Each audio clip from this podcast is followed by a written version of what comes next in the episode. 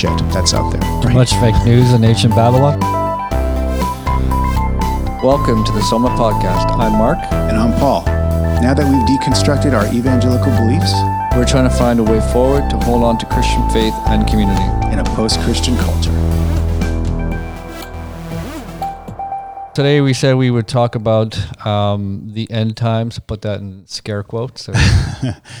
yeah, that's a that's quite a big topic. Like I think I would say there are people out there probably even listening who are like that they've devoted a significant amount of time studying this topic. And um, our podcast isn't um, a study per se right? So like there no. there might be a lot of times where someone listening might go well what about this passage? And what about that passage? And we're not going to really approach it that way. Um, just just to set expectations we're going to have a conversation like we always do in our podcast we won't answer all your questions uh, but we might ask some new ones that you've never thought of before so I think it's going to be an interesting little ride. I wanted to ask you, Mark, have you like did you ever get into a period in your life where you like you read the book of Revelation and you were totally into it and you were totally into the end times?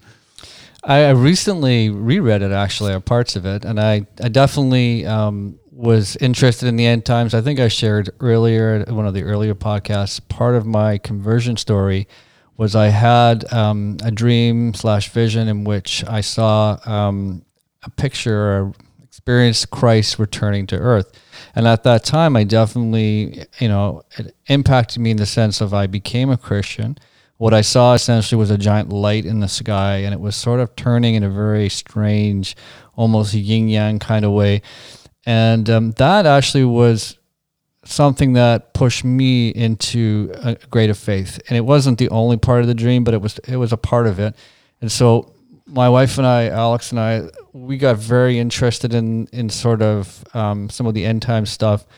But what I realized was that sometimes people get excited about end time stuff, and and they don't really focus on Jesus. So I just started backing away from in that in that regard. Um, just one quick story. I I remember um, I I got a flower one time in the mail that predicted the rapture. Hmm now, if you're new to this, the rapture is this this event that some people believe as prophesied, where all Christians disappear from the earth.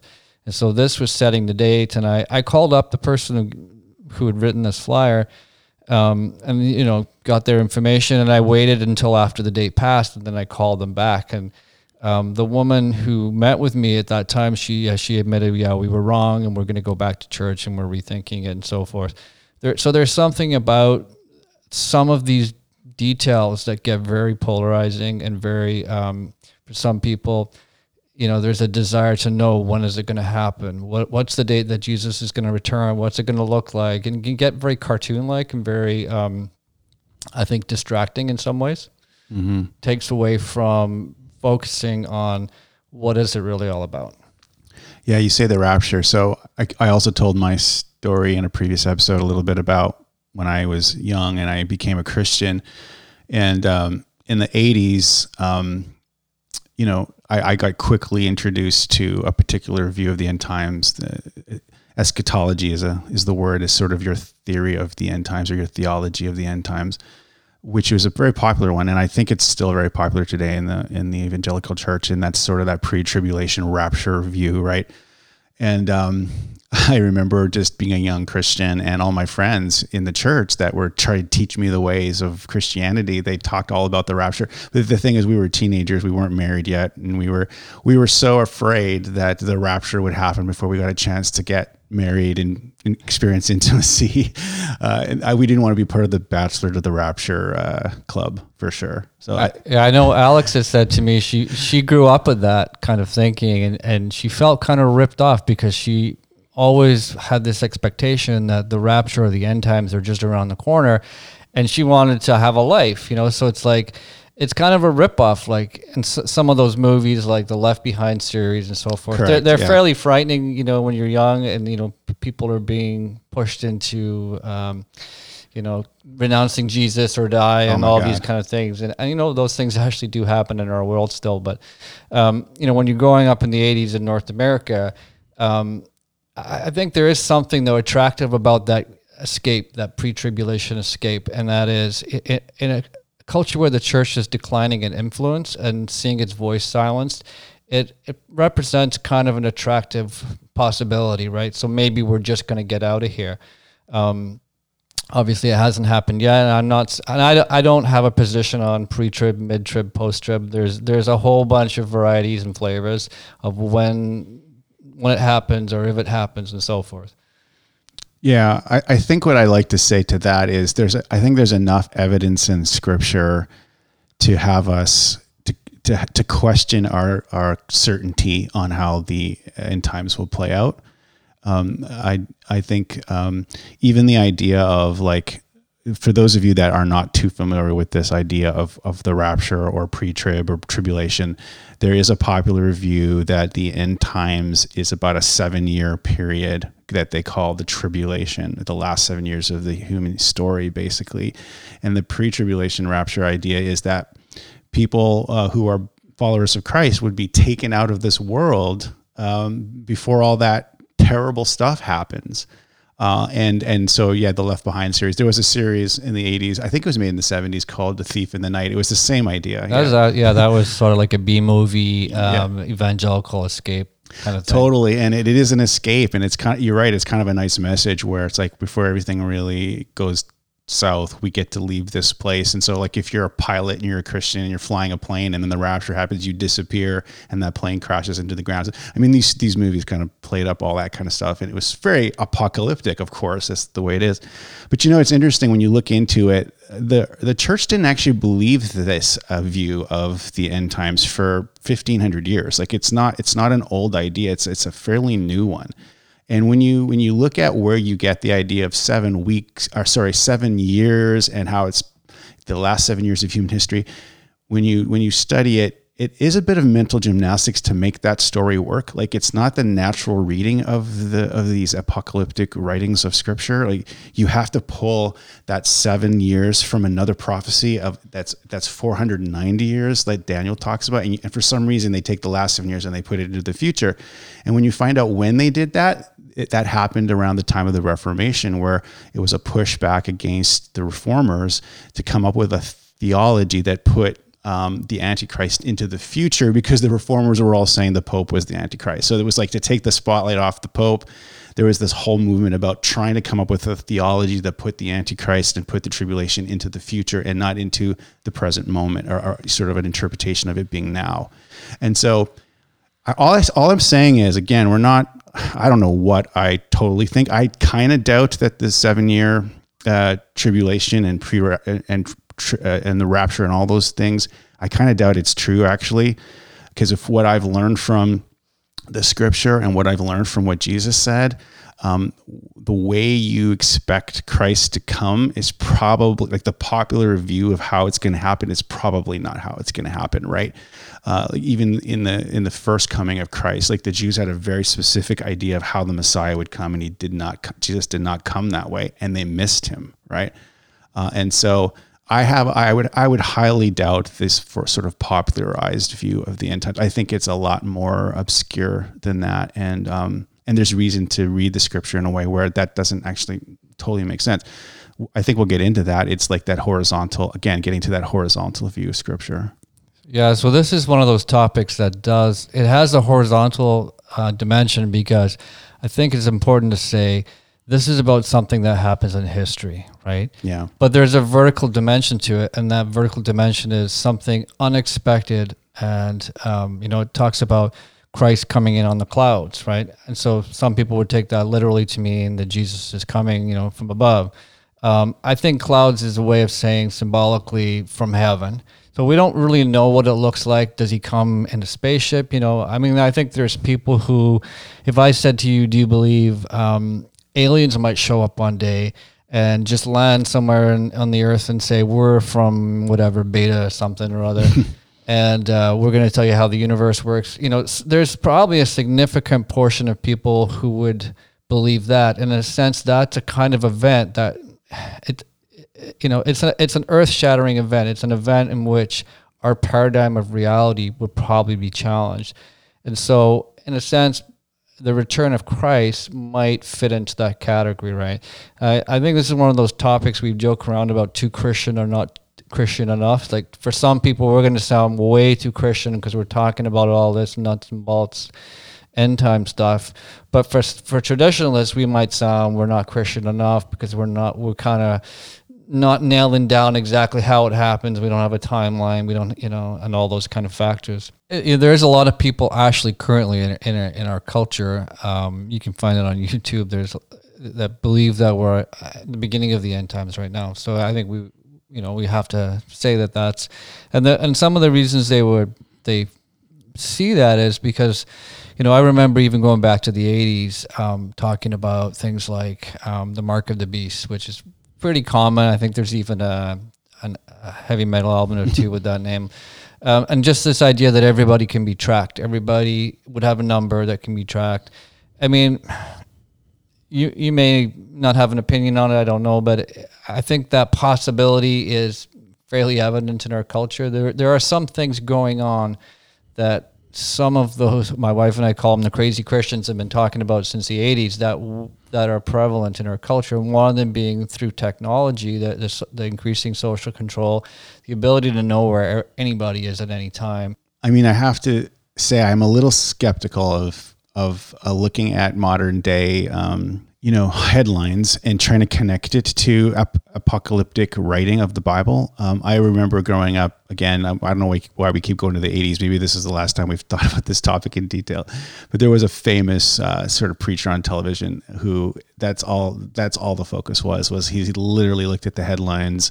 Um, and I think he actually I think he's done this all the way until now. He's he'd be really old. I don't know if he's passed away by now, but um, it's amazing how someone can spend their whole life on one topic and just be that consistent. I, I kind of admire that part of it, but uh, he would literally talk about headlines from the newspaper and link it to like verses. Like, yeah, you know, I don't know, Russia invades the Ukraine and this is Ezekiel 37 2. And, and he would link everything to a verse. He'd never actually read the verse and we would never know the context of those verses. So it was kind of this, this strange thing.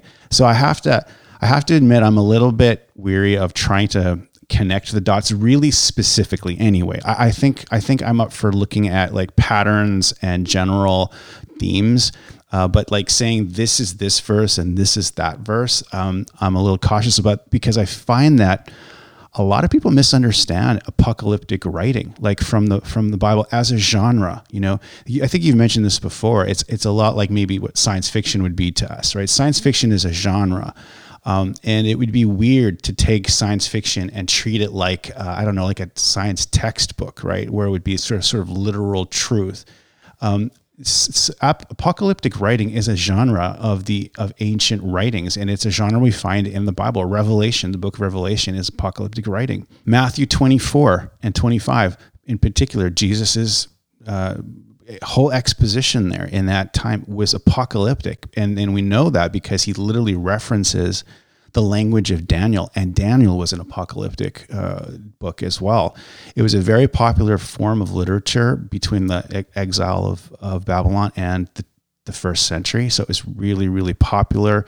It was really um, it was really uh, held onto because it was kind of written to people who have been conquered like that's the audience. And so when you when you're conquered what you want to see is you want to see your oppressors defeated right? And that that that apocalyptic writing as a genre was super encouraging to those people.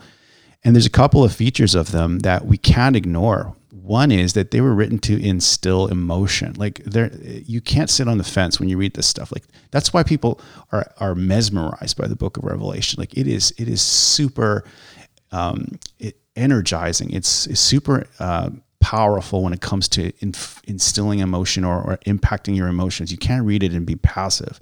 The second thing is it, it is truly symbolic, like it is coded. Um, that's the nature of the genre. And the, the unfortunate part about it is that the original audience would have had a better sense of what those codes mean, right? They're closer to the context. For us, looking at back 2,000 years or 3,000 years with a modern you know, post Age of Enlightenment sort of rational view of the world, um, literal view of the world, to actually interpret Revelation or Matthew 24 or Daniel or Ezekiel or parts of Isaiah literally is just a mistake. Like it's not the right, way to read it. And in, in fact, the problem I have is that people who do it this way will tell you that those who who interpret it symbolically are wrong. It, the real truth is the literal truth. There's an idea that the literal truth is the real truth, but it's just not a right way to read it. This is language that is prophesying and speaking to horizontal, earthbound events in, in the times. And if you look at it that way and you start to see those patterns, then it, it, it, opens up an entirely new look. Like you could read Matthew 24, and there's people that do, and I think I lean this way, where it's like most of that is talking about the first century. Most of that's talking about Jerusalem and the destruction of the temple in AD 70. Um, and the, and people have a hard time with this because the language is so powerful, right? Like, what about things like um, the sun goes dark and the moon loses its light, and uh, you know the stars fall from heaven, and a lot of people will interpret that thing as this this sort of physical, literal cosmic sort of uh, event. But then you find out in other apocalyptic writings, like in Isaiah in particular and in Ezekiel, when they're prophesying about like the fall of Babylon, they say the stars fall from the sky, the sun goes dark, the moon loses its light, and other places like the judgment on Egypt and judgment on other places. They're talking about actual the fall of nations or the fall of cultures and civilizations, and they're using this very symbolic, powerful these descriptions of like, you know, the heavens being rolled up like a scroll, right? Uh, and, and that kind of language. And so if you misunderstand the nature of apocalyptic writing, and you can really go wild with your theories about the end times.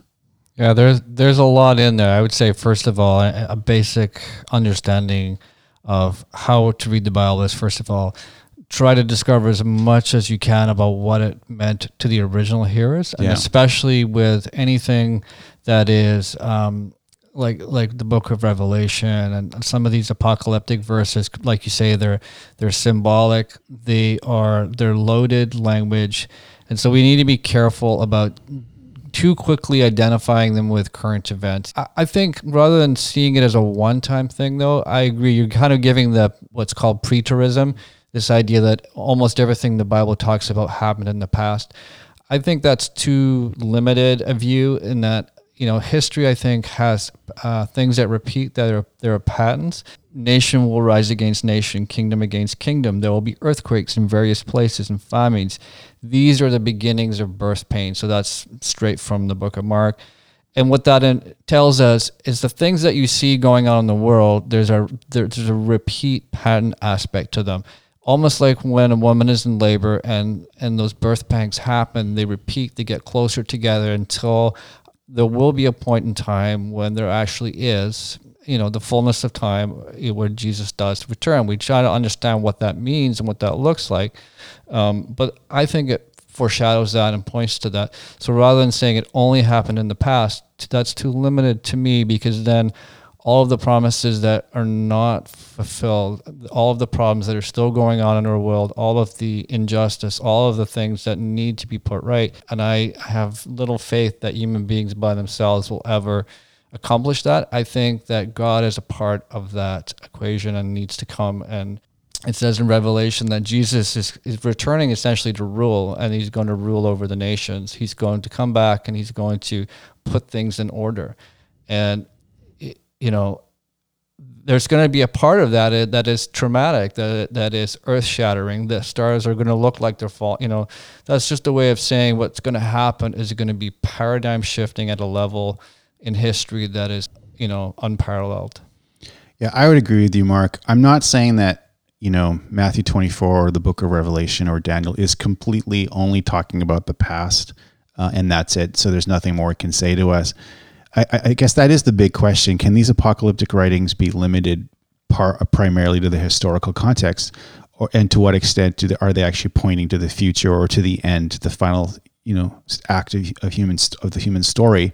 I think a couple of metaphors that have been helpful to me, and I, actually the third one is the one you mentioned, actually the the the birth pain, like having labor, and that's a biblical uh, uh, metaphor brought up about the end times that that that there's that there are these contractions and then there's time in between them and then another contraction and then there's time in between them and they seem to get worse right um, I, I one one metaphor that is helpful for me that I've used before is like skipping a, a stone on on water. Like when you take a flat stone and you throw it on the pond or on the lake, and there's that initial hit on the water, and I feel like let's say it's uh, let's say it's Daniel, and Daniel is prophesying and talking about the fall of Babylon and the fall of a nation and the destruction of of all this stuff. It's like that first prophecy hits his generation. So the stone hits the water there the first time, let's say, and then it rises and it it flies and years pass, maybe centuries passed, and then the stone lands again, right? And in this case, the stone lands again in in the first century with Jesus um, speaking to his disciples and to the people around him, and he says, "You see this temple? It's in Matthew 24 not one stone is going to be left upon another. And he prophesies the destruction of the temple, right? So the first destruction of the temple happened with Solomon's temple. And then, like 500 years later, it happens again. The stone hits the, the water again. And then Jesus speaks to it. And he actually references Daniel. So he's like saying, Remember, this has happened before. It's happening now again, right? So I guess the question is Is Matthew 24 about just Jesus's time, or will or can it speak to the future times? Well, presumably the rock lifts again and flies through history, and then lands again, and then lands again, and then flies, and then. But the thing about it, it loses momentum, and it, and and the time frame between the landings is getting shorter and shorter and shorter until it finally finds a resting place. I think that's an interesting visual because it seems like it matches the contraction idea that the contractions get harder and the time between them gets shorter. Um, and I think that's helpful metaphor. And the only only other metaphor I want to throw out there as well is is sometimes scholars talk about apocalyptic writing being kind of like the prophet is looking at a mountain range from a distance. And when you look at like the Rockies or you look, you know, at a mountain range or a series of ranges, you can't tell the distance between them from your perspective, right? To you, it just looks like the entire range is the same range. But if you could get closer and get a bird's eye view, you you would realize that there's this range in front, there's these mountains in front, and then there's mountains behind. But the distance between those mountains could be miles and miles. So some say, well, these apocalyptic writings are speaking about events in their time, but they're also seeing events in the future. And the prophet really can't tell the difference between the two ranges. They can't really discern that there's time span that's happening. So it's very possible that Mark, Matthew 24 is speaking about AD 70 and about the destruction of the second temple. And it also is speaking to future, uh, you know, um, realities and maybe an ultimate and to the age as we know it. But you know the questions that the disciples asked uh, Jesus in, Mar- in, in Matthew 24 are: When will these things be? Like when will this this temple be destroyed? And what will be the sign of the end of the age? Right? And Jesus answers both those questions, and how and when he answers them, maybe that's what's a little confusing.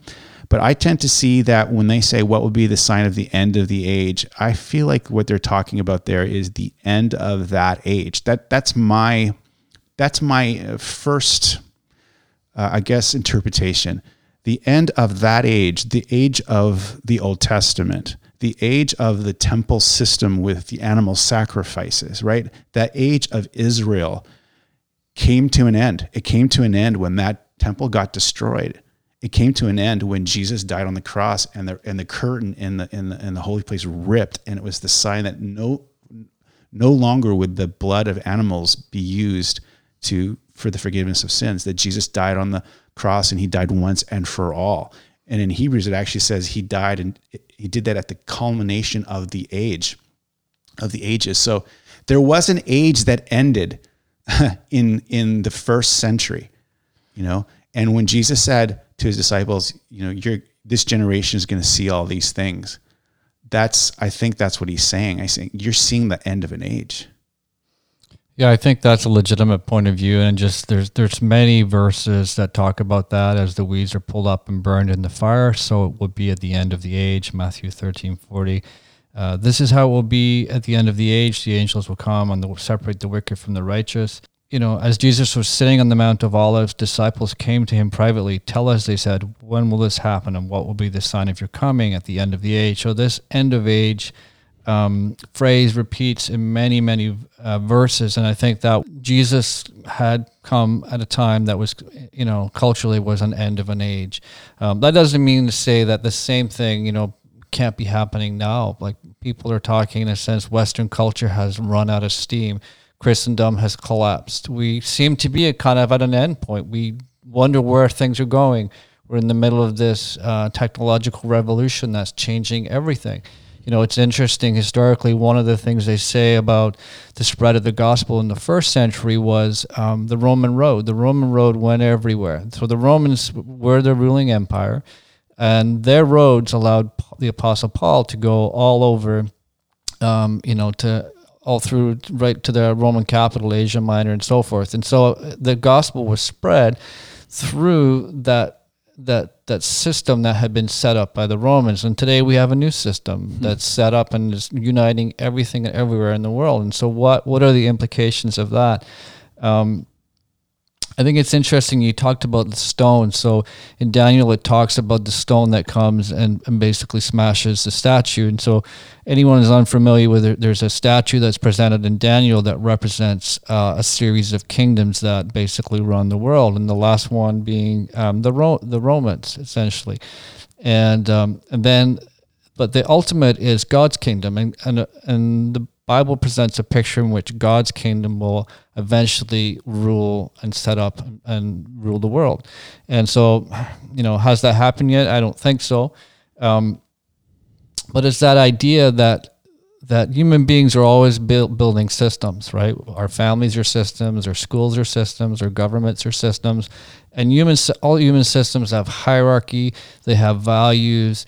Um, I think so often, you know whenever you have a, a human system, there's always some people who are at the top of the hierarchy that are more important. You have people at the periphery. You have people who get sacrificed so that the system can maintain its continuity and so forth. Um, and the idea of God's kingdom, you know, when Jesus is saying the, to the least of you, these you've done it to me, what he's basically saying is those on the periphery of the system get a special access to me. And and the meek shall inherit the earth. How? I haven't seen that happen yet. But in God's kingdom, those are symbols or those are ways of talking about how it's going to operate. hasn't hasn't been realized in our in our world yet.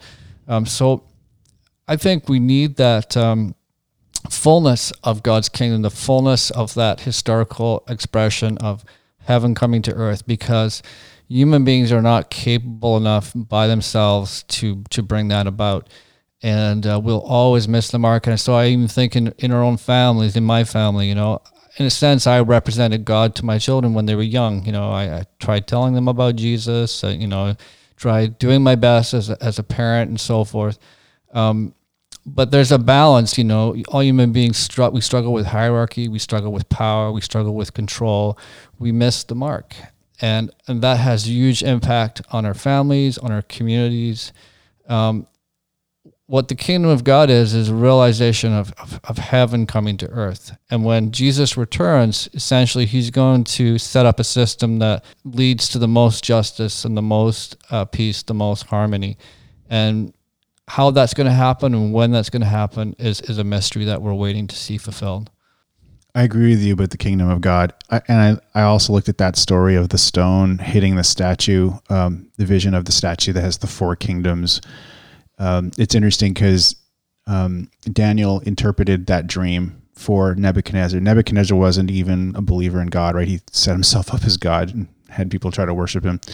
But he's the one that had that dream of this statue, and it and there was a head of gold, and the arms and chest were of silver, and the belly and the thighs were of bronze, and then finally the legs and the feet were of iron, and the feet were of iron and clay.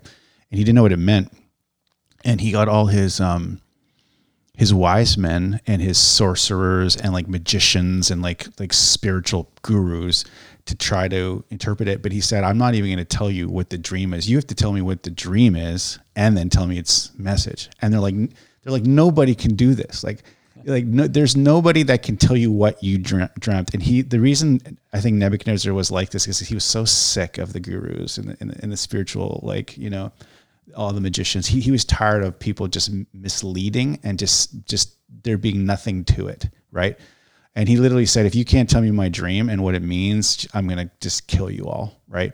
And it was Daniel that was like, just give me a minute. I'm gonna I'm gonna call hold my beer. hold my beer. I'm gonna go call out to God and uh, see if He'll tell me what this is. And he literally wanted to save everybody. Like he he he didn't want everyone to be killed, right? Um, and so he talked to God about it, and God told him Nebuchadnezzar's dream and what it meant. And so when he, when he brought this to Nebuchadnezzar, like Nebuchadnezzar basically went, "Holy, you, your God is the true God. Like this is who else can reveal secrets? This is amazing." Um, but the interpretation of that dream was basically those four kingdoms that would come. Right. Yeah, and which you mentioned, and the final one being uh, Rome. It was it was Babylon, and, and then the Medes and the Pers, Persians, and then the and then Greece, and then Rome. And this is literally this four to five hundred year uh, history.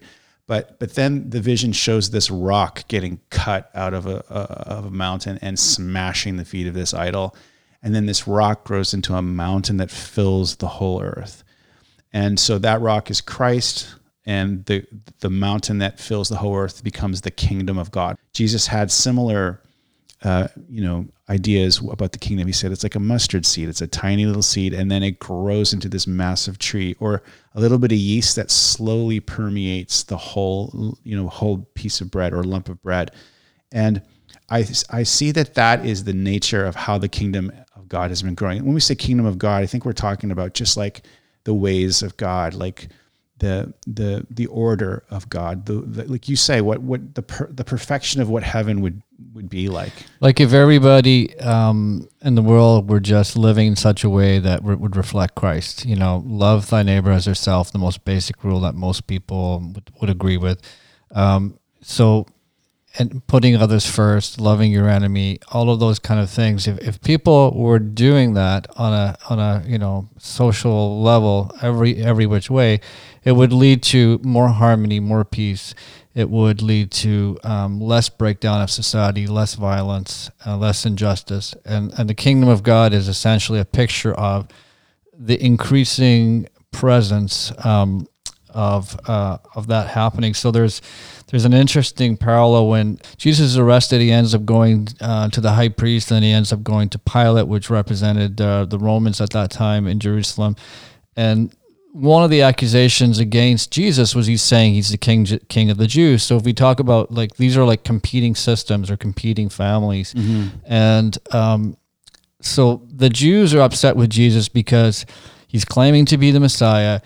He's not doing it he's, he's not meeting their expectations. Um, he's eating and drinking with the wrong people, and and he's but people are following him, and people are starting to respond to him, and and so it threatens their power. Their power is anchored in the temple in their culture, mm-hmm. and they end up going to Rome because Rome occupies Jerusalem, and they end up before Pilate, and so Pilate has an exchange with um, with Jesus where he's basically saying to him, you know. Um, are you the king of the Jews? So he repeats the accusation. And Jesus basically says, My kingdom is not of this world. If it was, I would I would tell you, basically, right? So what's he saying? He's basically saying, I'm operating out of a different system than you're operating out of. You're about this hierarchy, this power and control, ruling over people. My kingdom functions and operates differently. Um, and so, in a sense, he's willingly submitting his life to Pilate, willingly submitting his life to the accusers. And that's what the death and resurrection takes on that symbolic uh, power. And that, that reality is Jesus is demonstrating my system and my kingdom is more powerful than yours. And in the end, will win out. So when Jesus resurrects, uh, he says he's the first fruits of the new creation. What he's essentially saying is, my system, the new um, order of how it's going to be, started with Jesus in that moment. It was fulfilled fulfilled in that moment, and and can spread to everyone that understands and connects with the life that is in Christ. So there's a, there's a power struggle between two systems. Um, so the kingdom of God will eventually win that battle it, it's still, in a sense, it was won through Jesus when he died and resurrected. I mean, this is a traditional kind of Christian position, mm. but it's still being worked out in history, and we're not there yet. I think we should have another episode, uh, Mark, about the death and resurrection at some point. It is a pretty important event. Uh, but the thing that strikes me about what he said to Pilate too was that if my kingdom was of this world, my disciples would have taken up swords, right, and and fought. And and, and so a striking aspect of the kingdom of God is is this idea of nonviolence. It's a different spirit. It's a, it's the opposite spirit of the system of the world, and the system that we've we've we're seeing even in in the present day. I guess when I was thinking about this topic, we're talking about the end times. It, it we're talking about the end of the story and it should have a positive end. Like it should have a good ending, right? Like I remember I was on I signed that petition to reshoot the last season of Game of Thrones because I didn't like how it ended and no one did. Millions of us didn't. So we we don't like a bad ending.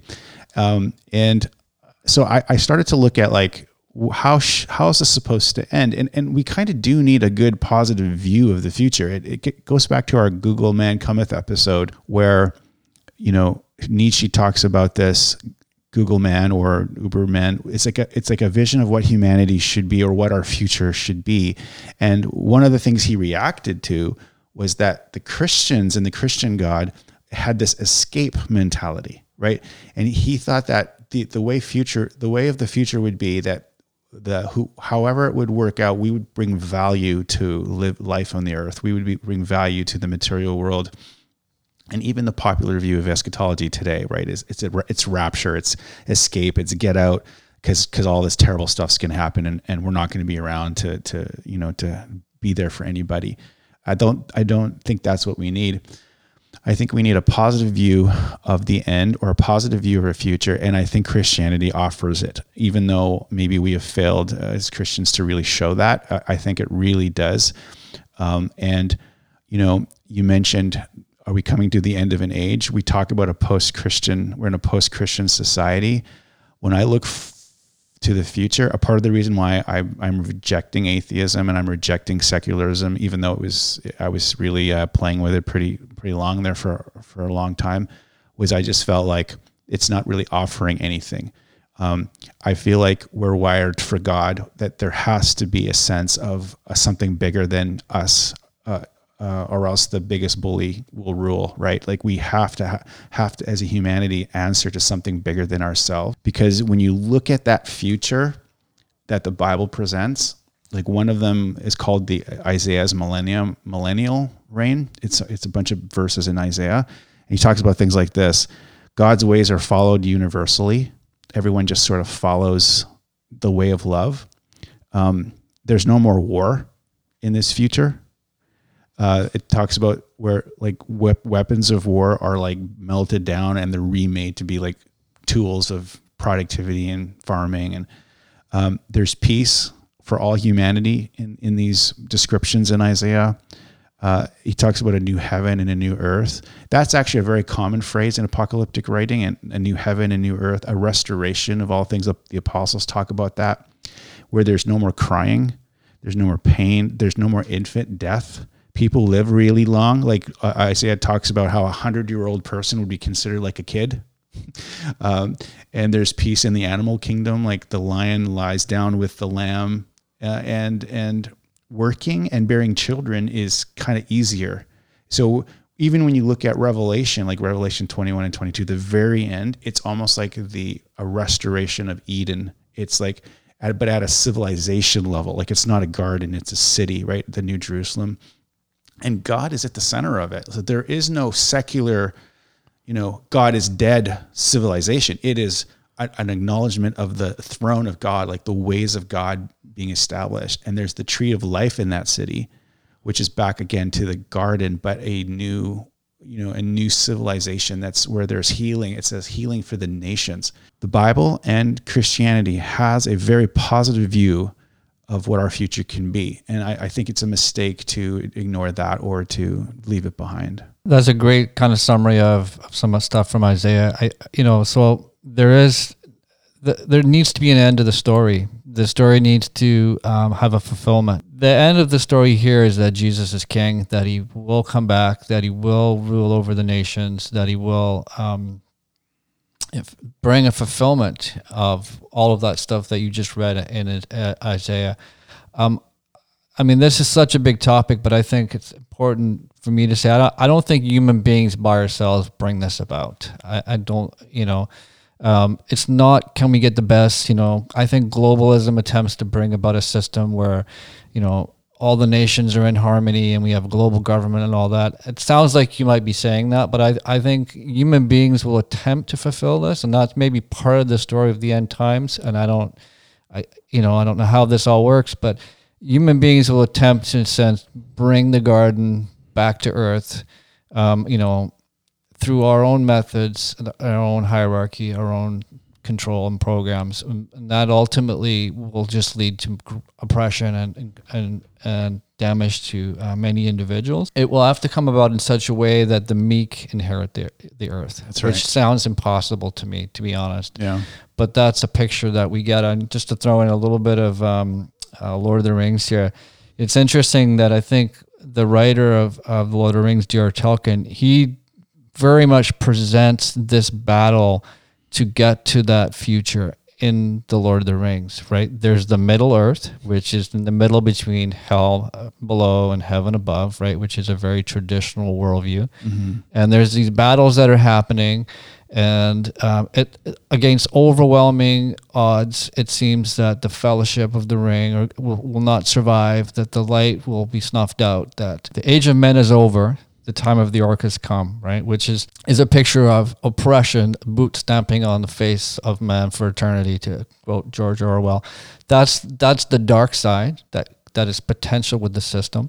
Um, but and Gandalf says, "Look to my coming at first light on the first day.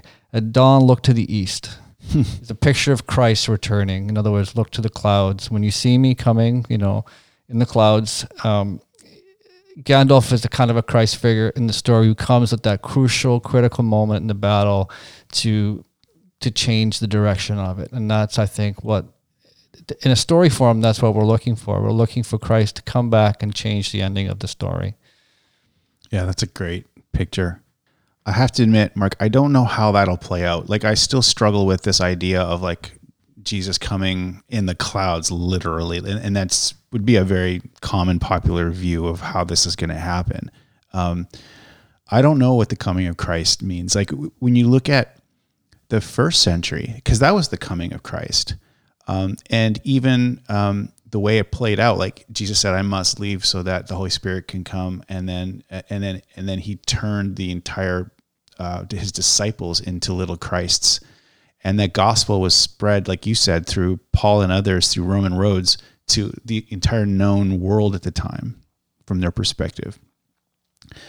Um, and and so that initiated a new age, right? Like that was that was in a sense the first coming, how that rolled out, and it was very very different than what the Jews expected, and so they actually missed it, and it turned to Gentiles, like a new age of the Gentiles started and so I'm a little, again, a little weary about how this might actually play out. Like all I know is what I can hold on to is I feel like there is a future that like Isaiah describes and like Revelation 21 and 22 describes. And I think you're right. I think there's a there's a battle for who will determine that future. Uh, I think there is a antichrist sort of you know a substitute Christ, a false Christ sort of uh, system that's rooted in coercion and control and violence. And then there's the kingdom of God, which is, like you say, I don't know how that's going to happen. How will the meek inherit the earth? But it goes all the way back to like the very beginning of the Bible, like with the promise to Abraham, where God said to Abraham, all the families of the earth are going to be blessed through your descendants, and you're going to have descendants as numerous as the sand on the on the beach and the stars in the sky. But this was always going to be a global thing the kingdom of God. It was always going to be all the families of the earth, right from the beginning. This was the promise. You know, there's a verse in Psalm 2 8 where it's like, God says, Ask me, and I'll give you the nations for your inheritance, right? And, and then uh, there's other parts about all the ends of the earth are going to remember the Lord. And there's all this this emphasis of like the whole world is gonna is gonna uh, I don't know come under the the authority of Christ. But I don't know how that's going to happen. And I think for people who really are clear, this is exactly where it's going to happen. This is the day it's going to happen. I'm really weary of that. The, the yeah, anyone who sets dates or draws an exact timeline, it's just their best guess, right? And there are people who literally study this topic. That's the only topic they study, and we're doing probably a very like you know all over the map kind of kind of version here. Um, for me, I guess to bring it back to what difference has it made in my life, right? Mm-hmm. Um, when I've been uh, really down and I've gone through difficult uh, times, you know, it's that is there meaning? Is there if there's an end to the story, ultimately there's meaning, right? Mm-hmm. That's what we're looking for. Is, is, everything just happening and there's no meaning? It's just whatever happens happens. Whoever has the most power, like Pilate says, what is truth, right? In other words, nah, I make I'm in charge. I, I get to decide what's what's what. If there's an end to the story, if there's a purpose to how history is unfolding, then there is a time when things can be put in balance, when injustices will be addressed, when um, you know the earth shall be restored, where creation there will be a second creation, and we don't exactly know what that looks like. We don't know what the YouTube channel will be like that that you know displays that. um, but it's important is is it creates hope in us, you know, and so. Um, you know, it says, Dear friends, now we are children of God, and what we will be has not yet been made known. But we know that when Christ appears, we shall be like him, for we shall see him as he is. All who have this hope in him purify themselves just as he is pure.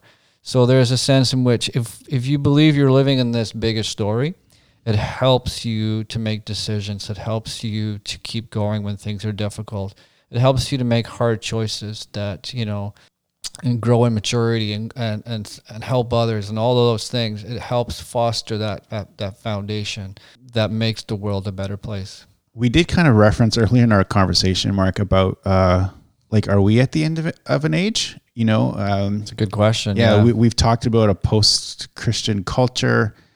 Uh, things are going crazy in our world right now.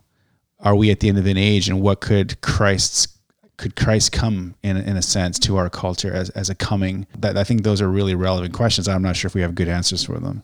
And what do we know, right? Because I mean, if you put yourself in the first century, initially probably most people would have had no clue. Mm-hmm. They they had very little knowledge. They're in the story, and all of a sudden Jesus shows up. There had been other people claiming to be prophets doing different things. Most of them had died.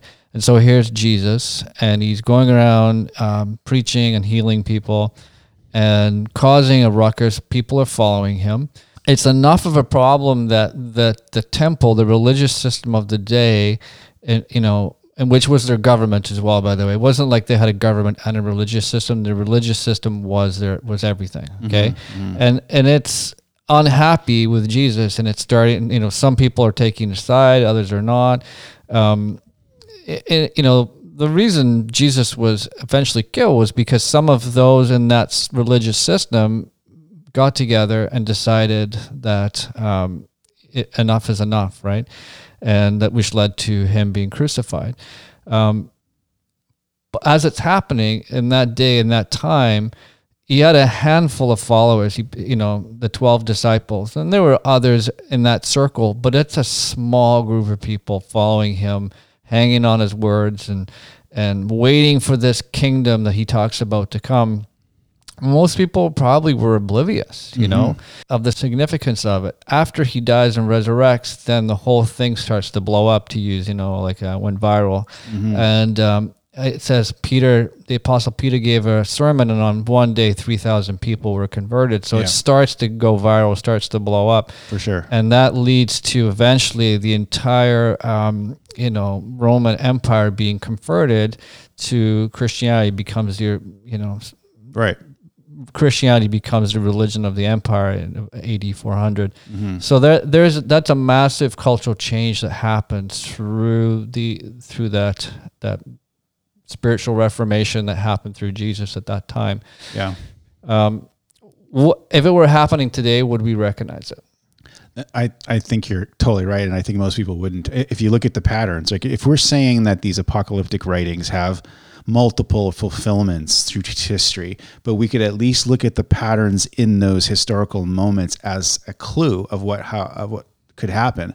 I think mass deception is one of those uh, pieces of, of the pattern, right? Like Jesus even said, watch out that no one deceives you. Again, back to Matthew 24. Here's one of the things to watch. Watch out, no one deceives you. Uh, many will come in, in my name. Many will come to be claim to be the Messiah, right? We know for sure in that first century from uh, historian scholars like um, like Josephus, the Jewish uh, historian, there were tons of people claiming laying, laying, claim on being on the Messiah, right? And, and and there was a lot of mis, miscommunication, misinformation, and deception. And again, if you go back to the destruction of the first temple, Solomon's temple, another point in history where the, this this is happening, all of the people in Jerusalem didn't believe Babylon was going to do was going to be a threat. Like th- they had actual other uh, false prophets saying, "Ah, this Babylonian thing, don't worry about it. It'll be done in two years. Uh, uh, Nebuchadnezzar is going to fall. And they were actually saying the exact opposite to what only one person said was going to happen. That was actually true Jeremiah. And Jeremiah said to the people, You're trusting in lying words. Those prophets, they're wrong. Nebuchadnezzar is coming and he's going to destroy this place if we don't like humble ourselves. And he was the only voice saying that. And he was the one that was right right? So if you look at today and, and you look at like our times in the West, it is riddled with fake news, alternative facts. You know, uh, there's a gated there's a gated institutional narrative that you hear, and, and, and, any kind of dissenting voice is being edited out or or or or algorithmed out or controlled by you know media companies. It's really hard to know what actually is true today, and I think that is a sign of of an end of of, of an end of the age, right? Yeah, the the consensus is breaking down. We don't have a we don't have a consensus story anymore. It's breaking down. We have institutions that people don't trust politicians. They they're losing trust in education systems. They're losing, you know, every, everything is shifting and breaking down, and there's a lot of uncertainty. And at the same time, though, there's there's never been more power through those control systems um, in the hands of you know sometimes unelected individuals you know like people who like who run facebook and different you know different systems have a lot of power um, and it creates um, it creates a way to um, bring bring a uh, I think there's an attempt being made today to bring a unity to people that re- requires social pressure and and technology rather than actual change of heart, right? Right. Um, and that is only going to lead to somewhere, I think, terrible.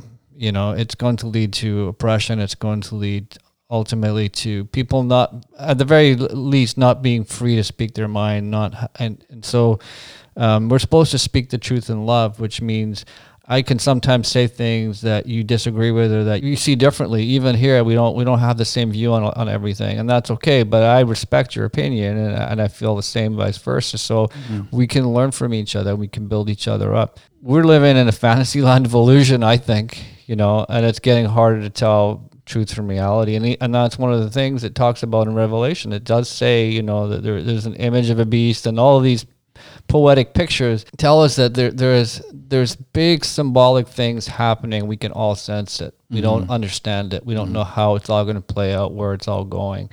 Um, and I think, but the Book of Revelation basically tell, tells us in the end, God wins.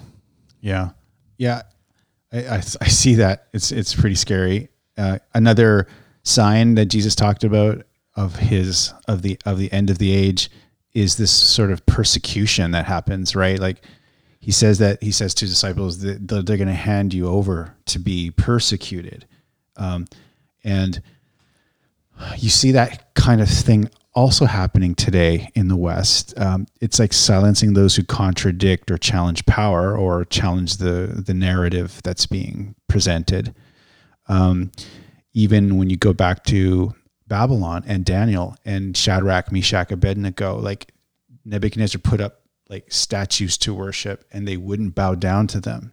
and they and then the intimidation and fear and the violence would be if you don't bow down to this you're going to be thrown into this fiery furnace right? And then these three hebrew children say we're not going to bow. And that's a very courageous thing to do. And, and and it's very courageous today to do that to say we're not going to just sort of bow to this this control um, but they said to nebuchadnezzar god is able to deliver us from that fiery furnace but he says even if he doesn't so they weren't even sure even if he doesn't, um, we're not going to bow. And so he throws them in. It's so hot that the people throwing them in get burned and die. They get thrown into the fiery furnace and they survive. And in fact, there seems to be a fourth person, he says in there, that's like the son of God or whatever. And he pulls them out and, and he starts to worship their God, which, which is a powerful, miraculous story. But I think the point there is to be, to have the courage to stand when you know you're being pushed uh, to conf- to contradict your your values or your sense of what is right or wrong or true. To have that courage to stand is really hard, but the promise there that even if you if you do, there there will be somebody with you. God God will be with you in that fiery furnace to to secure you and to make sure that you come out okay. But like when we think of today's cancel culture, political correctness, the inability to have conversations with people that don't see the same don't see eye to eye. The idea to, that we could just have a, a, respectful conversation, like you said, and not feel like we have to be polarized and be each other's enemy. Like that seems to be another sign of the end of the of, of the age. That's something we've seen in the in the Bible and in those in these examples. Did you know that um, early Christians were considered uh, atheists and, and were accused of things like um, cannibalism and, and child sacrifice by the Roman authorities because the Romans had their set of gods, right? And they were they had multiple gods. Wow. And so the Christians wouldn't go along with worshiping their gods. In other words, their system was centered in their pagan gods. And that led them to see the Christians who didn't didn't worship their gods. Well, they're atheists. I mean, they they had a totally different concept and, and awareness of God. You know, through Christ, um, and that's that's part of the problem here. Is we're talking about um, competing systems. You know, and one system is built on hierarchy and social control and um, power, and the Christian kingdom is supposed to be built on love and the reality of Christ. Yeah. And so one of the reasons I think it's taken so long is it's, it's obviously a much slower program, right? um, it, it takes it's taking a long time I think in history and people have a lot of people have given up waiting and a lot of people say well you know if it were going to happen, it would have happened, kind of thing. There's a verse, I think it says, In the last days will come scoffers. I'm going to go from memory here. Yeah, in the last days, scoffers will come, scoffing and following their own evil desires. They will say, Where is this coming he promised? Ever since our ancestors died, everything goes on as it has since the beginning of creation. It's a why is it why is it taking so long, you know? Um, but maybe maybe we're getting closer. I wanted to ask you what you thought about this idea. It's something that I kind of ended my book with, uh, you know, that got published like 14 years ago.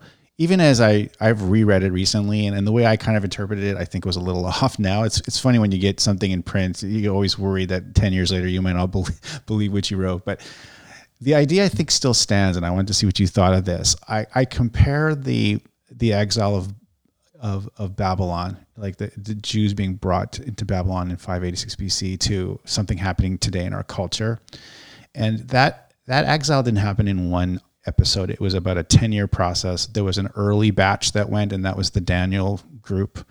There was another batch that went, and then finally the full on destruction, and, uh, and it was terrible. That early batch that went, Daniel, Shadrach, Meshach, Abednego, they were put into like training programs to learn the Babylonian culture because they were going to serve Babylon. But they still had their faith in the Jewish God, right? So but what was interesting about them was that they were positioned in the culture so that when things started to go nuts and there was no there was mysteries that needed to be solved that there was misinformation and there were there were you know like I think when ba- when Nebuchadnezzar was like, "I'm going to kill all you people if you don't tell me what my dream was and interpret it," he was just sick and tired of the misinformation, the just the bullshit that's out there. Too right? much fake news in ancient Babylon. Yeah, too much fake news. that's a good way to put it. And so what happened was the, these individuals, the Daniel, the Shadrach, the Meshach Abednego, carefully positioned who are literally the way I applied it in the book was that these were people who have left Christianity, who've been placed in the world, who are early exiles, people that I I would call you somebody like that, people that we meet with regularly in our Soma group, others maybe who are listening to us. You're out of the church, you're out of Christianity, but you haven't lost your faith. Maybe you're finding new ways to practice it. Like they had new ways. Like they ate they ate only vegetables and they they had prayers patterns and like Daniel and those guys they had a different way of practicing their their faith. But then they were called upon to make sense of what was going on in the culture. They interpreted the handwriting on the wall. They interpreted the mysteries. They were uh, Nebuchadnezzar called them the revealer of mysteries. And so I kind of position this in the book like, is that where this is going? We're living in Babylon, we're living in this post Christian culture, but at some point, when there's a lot of confusion and there needs to be voices of, of, of revelation, like to show what this is all about, will these people emerge? Will the Daniels emerge? Well, that's a great question. I feel like my entire um, experience as a Christian has been in exile essentially because I became a Christian. I didn't grow up in the church really. I had some minimal sort of nominal background. I had a very profound experience in my 20s that set me off in this this journey and it definitely hit a wall at a certain point and I rethought a lot of things. But I've always struggled with that too Christian not Christian enough kind of thing, you know, it's like I've I've been involved in churches. I've I've worked at a church and then I've been on the outside of the church and um, it's like culture has patterns and ways of thinking and working. All systems and institutions do, and even the ones that are set up around Christ or the Bible miss the mark in many ways, but they also over time lose their ability to speak, right? Mm-hmm. And that's part of what's happened. I think there's many people in churches who are good people who try to live Christ-like lives, who understand Scripture, but there's also culture has changed so much that we've lost the ability to speak. Mm-hmm. And and I I've, I felt because of my background as an artist and some things you know the way that my life kind of unfolded, I was sort of in that that middle role, trying to speak, trying to um, communicate to people in a different way. And, and I guess I'm I'm back trying to do that with this podcast. I've t- taken a little hiatus along the way to sort out some things in my own life um, I, I, do think it's possible, and I think maybe that's what we're trying to do on on this podcast. Yeah, so I, I guess I could end it this way: calling all Daniels, calling all Daniels. Our culture is crazy. It's confusing. There's lots of um, intimidation going on. There's lots of deception going on. I don't know what's true. I don't know what's real we're coming to the end of an age maybe and we need those daniels to emerge. I'm not saying that they could emerge themselves but be watching be looking. We need to hear your voice. It's probably not the left woke voice. It's probably not the trump bandwagon voice. There's something of the meek shall inherit the earth. There's something of the exile who's been positioned there to, to reveal the mysteries and to show the way forward. And that way forward has to be good news if you have a comment, if anything we've said uh, makes sense to you, send us an email. We'd love to hear from you.